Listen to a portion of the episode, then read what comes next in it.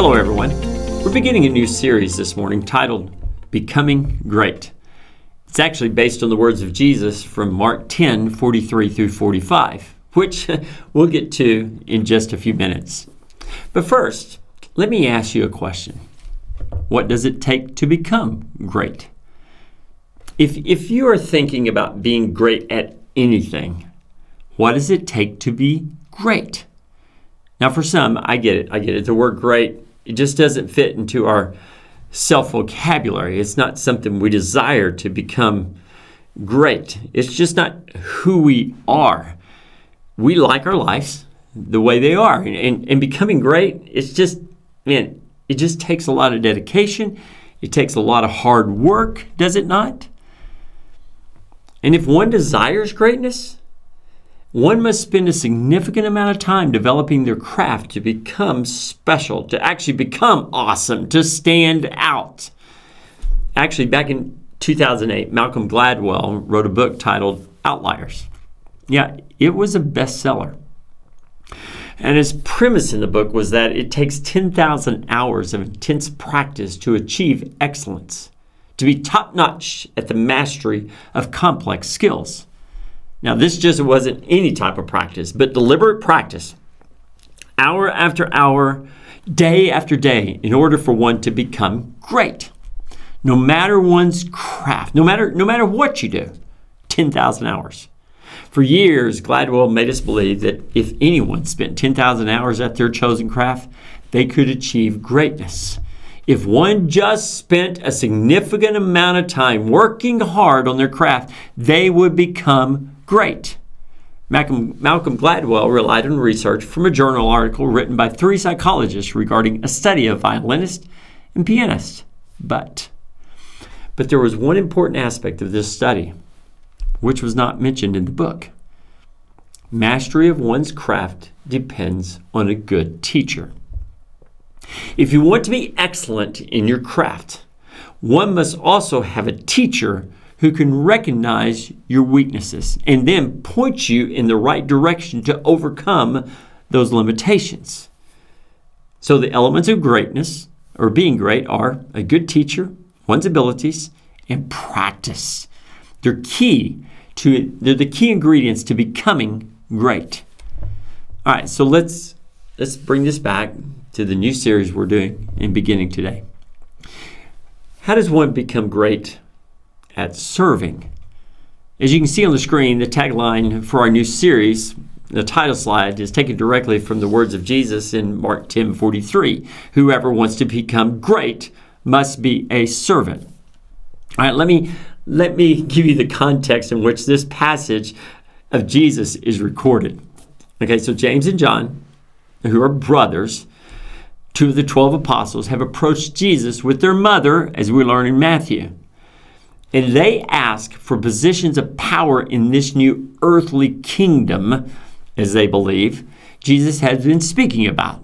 Their request that one may sit on one side and one on the other in his new kingdom. When Jesus is seated on his throne in power, they desire to be placed one on his right and one on his left. In other words, they desired to occupy places of greatness above the other 10 apostles. Now, to say the other 10 were upset with their request, that would be an understatement. The other apostles were indignant, offended, outraged.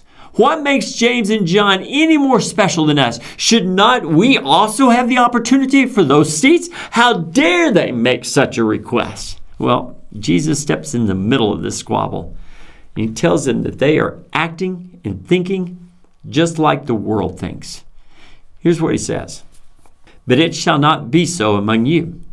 But whoever would be great among you must be your servant. And whoever would be first among you must be slave of all.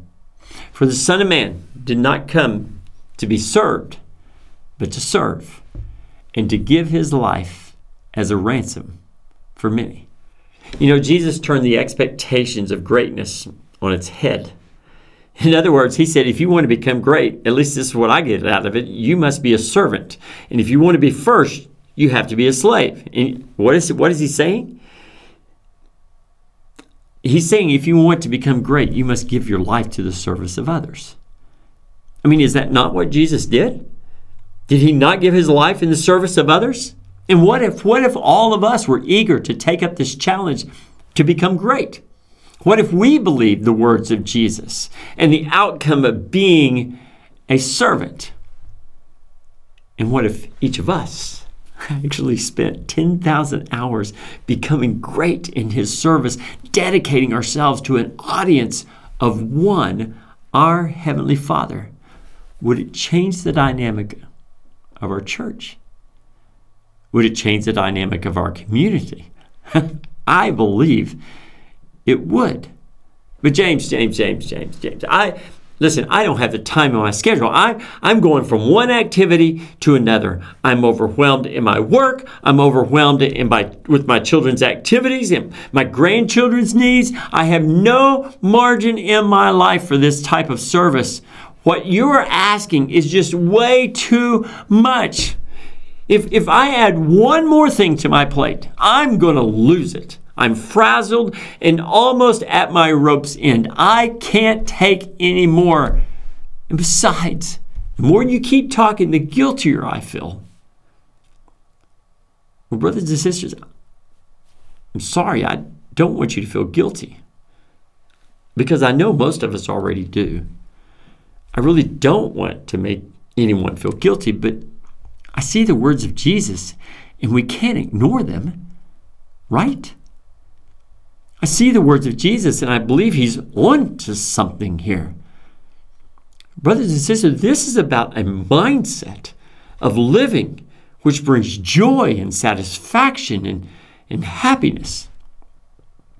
I see these words, and it sounds that if we buy into them, we can be part of making a difference in this world. And listen, listen, listen to me, please. I'm not talking about doing. It's not what this sermon's about. It's about being. This sermon series is not about doing more, it's about being different. It's not about adding more activities to one's packed schedule. It's about defining a mindset which I believe we've lost. Over this past year, I've noticed something about us. We have turned inward. We think less of others and more of ourselves. And through these, this, the politics and the pandemic, the racial tensions in this world, our nation has turned inward. In Christ Church, which is to be a place of reconciliation and restoration out there, I believe it's lost its true calling. Others first. According to research, the American church, is directing their intense devotion they once reserved for their faith to politics. We are not for others as much as we are about our, ourselves, our agenda. And the church is suffering because of our new mantra it's my way or the highway. I think back to the argument between the disciples of Jesus, this squabble James and John instigated, this heated argument between the apostles. And what is it over? I mean, come on, what, what lies at the core of this upheaval? Is it not a selfish request for status and power and position? Is it not about what James and John and mom want? We want our way. And the other's response? You can't have it your way because this is not fair. It's just not fair. We want it our way. And back and forth it goes, back and forth. And Jesus interrupts their back and forth. And he called them all together and he reminds them how this world works. Listen to this scripture. And Jesus called them to him and said to them, You know that those who are considered rulers of the Gentiles lord it over them, and their great ones exercise authority over them. Okay, so can you hear Jesus say, Look around, disciples, just, just look around. Do you see how this world works? Look, look at the Gentiles. They have people in power over others. And in order to get what they need, they use this position of authority and power. And the one with more power is the one who has the upper hand. He's the one that usually ends up on top. What are the next words that come out of Jesus' mouth? What are the next words? But it shall not be so among you. Can we take a moment and just reflect on that little verse? But it shall not be so among you. These are the words of Jesus. He has called his squabbling crew together and said, Not here, not now, not ever. Okay, okay, maybe maybe those are not his exact words, but but I get the feeling. If I was standing there as an apostle, my teacher, my rabbi's words would have meant the same thing to me. Not here, not now, not ever. We are not going to act like this. And then he goes on. But whoever would be great among you must be your servant, and whoever would be first among you must be slave of all. For even the Son of Man came not to be served, but to serve and to give his life as a ransom for many. As I said, being a servant is not an this is not about an activity, but a mindset. It's not the number of activities performed, but a process of thought it's a direction of life, an attitude which motivates us beyond beyond us. And this is not easy. All right, I have a couple of questions I would like us to consider. Here, here's the first one. Whose are you going to be? Whose are we going to be? See, the question deals with choosing an audience for our lives. It asks the question who are we trying to please? My boss, my spouse, my children, my friends, my neighbors, my fellow workers, myself?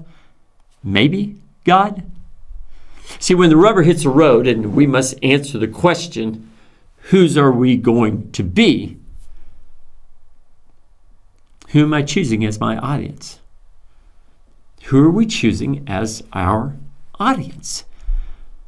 I keep coming back to a couple of questions which have haunted me most of my life. Here's the questions What is the correct view of success in today's world? And what is the correct view of greatness? You might, you might know what I'm talking about. I mean, are you with me? I know for me, I've had a screwed up view of success. And I can't, I can't speak for you, but, but I know I have operated on the premise that success has to do with my performance and the opinions of others. And so I spent a significant amount of my life pleasing the audiences around me. Anybody? I want to be liked. I want to be remembered. And if we're really honest with ourselves, most of us would love to leave a legacy that others would remember as well. And Jesus continues to ask the question Who is your audience? Whose are you going to be? So, brothers and sisters, who is your audience? Jesus had an audience of one. He lived his life in service to his heavenly Father. All right, listen to these words of Jesus. So Jesus said to them, Truly, truly, I say to you, the Son can do nothing of his own accord but only what he sees the Father doing. And whatever the Father does, that the Son does likewise. For the Father loves the Son and shows him all that he himself is doing. And greater works than these he shall show him, show him, so that you may marvel. For as the Father raises the dead and gives them life, so also the Son gives life to whom he will.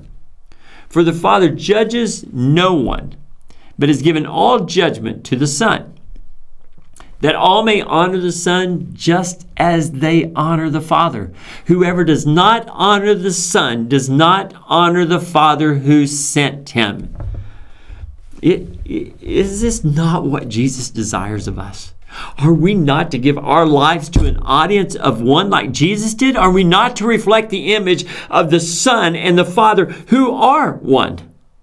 All right, listen to this verse. But the hour is coming and is now here when the true worshipers will worship the Father in spirit and in truth, for the Father is seeking such people to worship Him. In other words, we put God first. See, to become great demands dedication. To become great demands devotion. To become great, one must give their lives to a cause, to spend significant time, energy, and focus on an audience of one. If one desires greatness, Jesus says begin with a different mindset. See, Jesus was developing servant leaders. He was developing a group of men who could take his message to the world, but, but, but, it was going to be counterintuitive to the ways of the world. And the question we need to continually ask ourselves is whose am I going to be? Whose am I going to be? Okay, here's a second question I want you to just consider this morning. Who am I going to be? Now remember, the first question, whose am I going to be, deals with the choosing the audience in our lives. The second question, though, who am I going to be, deals with one's life's purpose. In other words, what did the Lord put me on earth to do? What does God want me want to do through me? I would make a wager that many of us are unaware as to our life's mission that God has planned for us. And if we are unaware of our life's purpose, many of us have a hard time surrendering our lives to the cause of Christ and fulfilling that purpose. And while some of us may be unaware, there are others who are unwilling to surrender all to Him and live as He would have us to live. Why? Why? because this demands a change in perspective. It demands sacrifice. It means putting God first. As I've said already, this is not about doing, but about becoming. And when we become, the doing comes naturally. When we get our heads, our hands, our habits, and our heart aligned with God, we can't help but fulfill the mission He has chosen for us. Each of us have been shaped with a unique identity. We have been appointed with talents and gifts. These are God given gifts. And knowing these gifts helps us become aware as to who we are, how God has fashioned us into His image. This is why I encourage everyone to fill out our shape survey. It's on our website, but you can see the QR code on the screen. All right, take a picture of it and then fill it out. Mike Coghill will send you the results and would love to speak to you as to your giftedness. And when these four dimensions of heart, head, hands, and habits are aligned, the frustration which many of us feel, it goes away. Why? because we know. We know our purpose and the direction of our lives. We know what God has created us to be. It frees us up. All right, let me give you the case for knowing one's God given calling. It was only after many years in my ministry that I learned of my God given mission. And my God given mission comes with a verse as well. And I would encourage you to seek a verse which describes your, your calling. Now, my verse is an unusual verse. It comes from 1 Corinthians 3, verse 10. And this is Paul speaking. And he says this According to the grace of God given to me, like a skilled master builder, I laid a foundation, and someone else is building upon it. Let each one take care how he builds upon it. All right, that's me. That's me. The someone else in that verse, the someone else that is highlighted, that's me. My role is to build on the foundation of Jesus Christ. And yes, yes, yes, I know, I know. It comes with a warning. I get that. But this is the God given mission which aligns my heart, my head, my hands, and my habits. I am a kingdom builder. I am a kingdom architect. And I'm not, listen, I'm not a youth minister. I'm not a worship leader. I'm not an outreach minister. I'm not a preacher. These are all things I have done or am doing to fulfill my God given mission as a kingdom architect, a builder of God's kingdom. This is who I am and what I will be until the day I die. You know, brothers and sisters, there's, there's going to be a time, sometime in the distant future, I hope in the distant future, when I no longer will be the preacher at Lakehoma. And that doesn't scare me. It means another adventure, another way in which I will build the kingdom of God. Do I know what that looks like? Not at all. I have no clue. But every transition is an opportunity to fulfill the mission God has chosen for me. And what if, what if, what if, what if we could all name our one thing?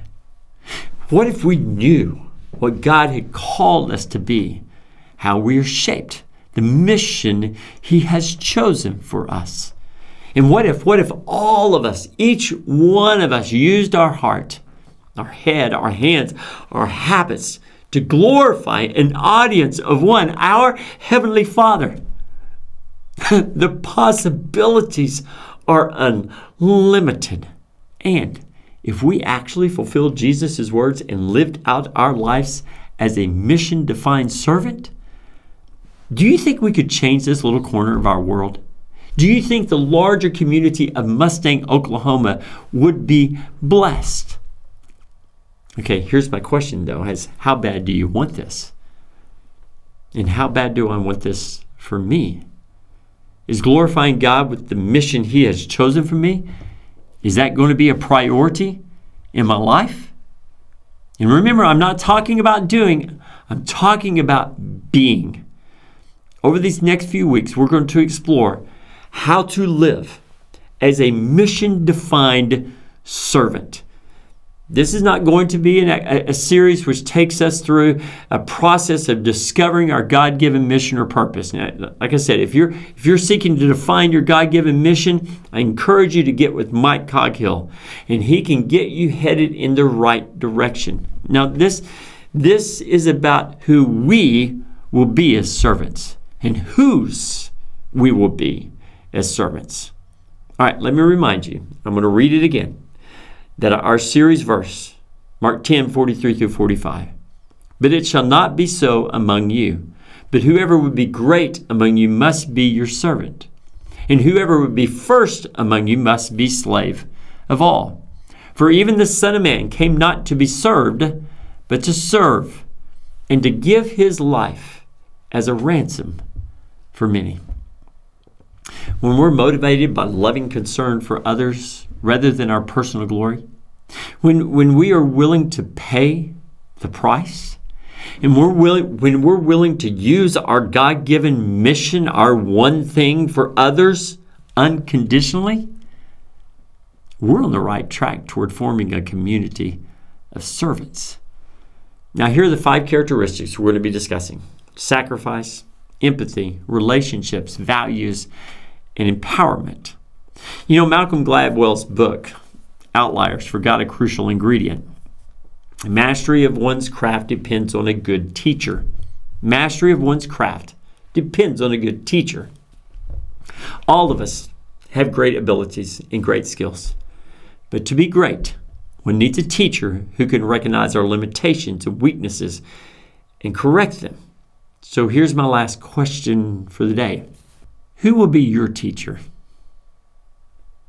Now, this question kind of harks back to our Sermon on the Mount series. To whom will I listen? To whom will I follow? To whom will I allow to speak into my life? To whom will I serve?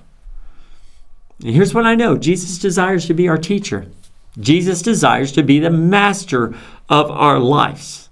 All right, listen to this verse as we, as we close today. A disciple is not above his teacher, nor a servant above his master. It is enough for the disciple to be like his teacher and the servant like his master. So, whose are you going to be? In other words, who's who's going to be your audience? And two, who? Who are you going to be? So, what's your life's purpose? All right, let's remember the words of Jesus, John 14, verse 6. It's a favorite one of mine. I am the way, the truth, and the life. No one comes to the Father except through me. All right, may God bless you this week. And don't forget to go out and be great. And if you don't know how to do that, tell you what, just begin with one act of kindness to a stranger. Blessings, Lakehoma.